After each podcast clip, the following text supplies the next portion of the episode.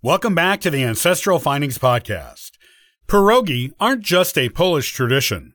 They have a long history entwined with Eastern and Central European culture. Learn all about it here.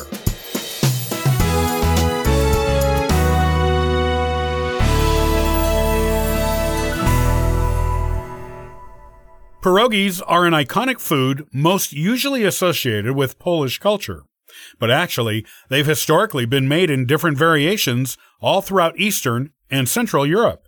Lots of families pass their pierogi recipes on to future generations, which means that there's a lot to learn from this food. Depending on the variant, you may even be able to learn a little something about your family's roots. By the way, if you're wondering about the correct pronunciation, it normally goes like so. Pierogi. This is as opposed to pierogi, or other pronunciations we sometimes hear in the States. Another interesting tidbit before we get started pierogi is actually the plural version of the word in Polish. The singular, which is seldom used, is pierog. What are pierogi? Pierogi come in many forms, served either as appetizers, main courses, or a dessert. At their core, they're a dumpling that are first boiled, then fried to give them a bit of browning. When frying them, one common way to make them is with butter and onions, which adds a lovely delicate flavoring to the dough. Historically, these were considered a peasant food, but once the pierogi tradition was born in Europe, people's taste for them grew. People of all classes, including nobility, quickly adopted them, and with that rise in popularity, the number of variations started to grow. The origin of pierogi. One of the most interesting things about this food is its history. Pierogi history is the subject of much debate. We know that pierogi dates to at least the 13th century, but how they actually arrived in Europe, that's the part no one is quite sure about. One legend says that pierogi first arrived in Italy when Marco Polo brought back the recipe from China. Another legend says that it was Saint Hyacinth of Poland who discovered the recipe in Kiev, Ukraine, and brought it to Poland. According to this tradition, St. Hyacinth paid a visit to Kościelek on July 13, 1238, and on that day a storm destroyed all crops. St. Hyacinth instructed everyone to pray, and the crops regrew the next day. In gratitude, people made pierogi from the crops of St. Hyacinth.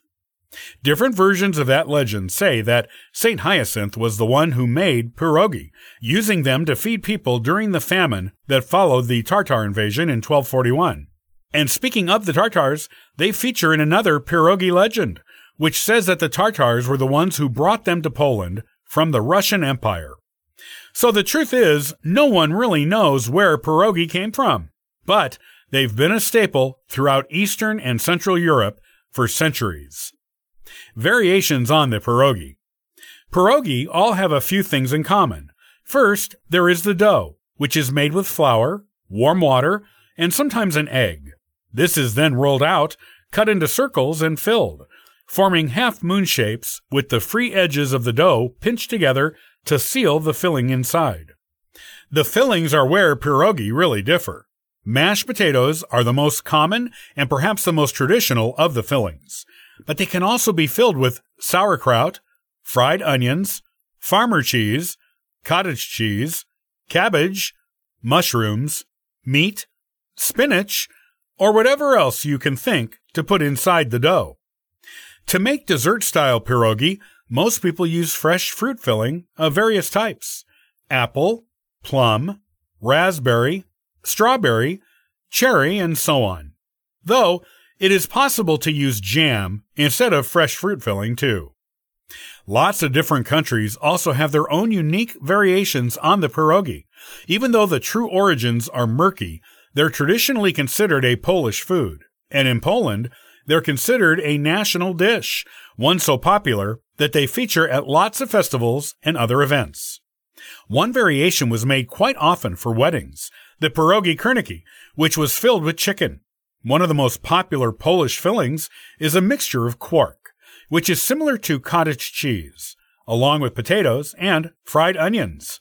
Meat, mushroom, and cabbage pierogi recipes are also common, as are berry pierogi. In Ukraine, pierogi are called vareniki, And they're also a national dish that features prominently on holidays, particularly Christmas Eve. In some Ukrainian regions, they may also be called pyrohy, particularly in western Ukraine.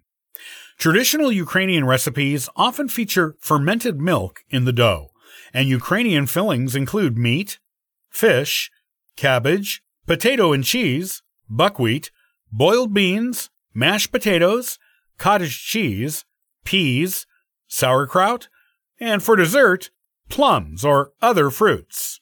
Other national variants include the Russian vareniki, which most commonly come from Western Russia and are filled with fruits, potatoes, cabbage, beef, or quark. Slovakian pierogi, which usually contain brynza cheese and mashed potatoes. Slovenian ajdovi krapi, which translates to buckwheat carps. These have buckwheat in the dough rather than wheat flour, and they are often filled with meat, fried onions, and cottage cheese. Hungarian derelye is a pasta pocket, typically filled with jam and cottage cheese, or sometimes meat. Romania and Moldova have the colțunași, which is usually filled with cherries and cottage cheese, or dill seasoned cheese, mashed potatoes, or meat. Germany and German speaking regions have pierogi or pierogen, which is the plural version, which can be either boiled or baked, with the most popular filling being a quark and Spanish mixture. And what about the United States? Here, there are all kinds of different pierogi variants to try. Everything listed above, and then some. Most of these recipes came to the U.S. via Eastern and Central European immigrants.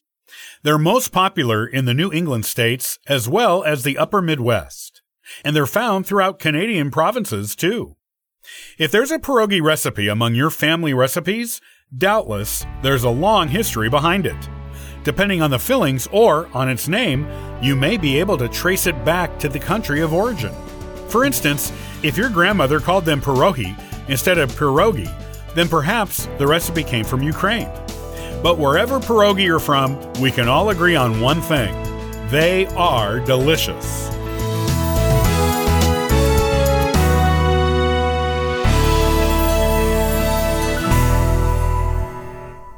Many thanks for listening to and following the Ancestral Findings podcast. Did you know that ancestralfindings.com has offered free genealogy lookups for 27 years on the internet? Come on over and request a free genealogy lookup, download a genealogy ebook for free, and register for the weekly historical postcard giveaway. I hope you have a wonderful day and happy searching.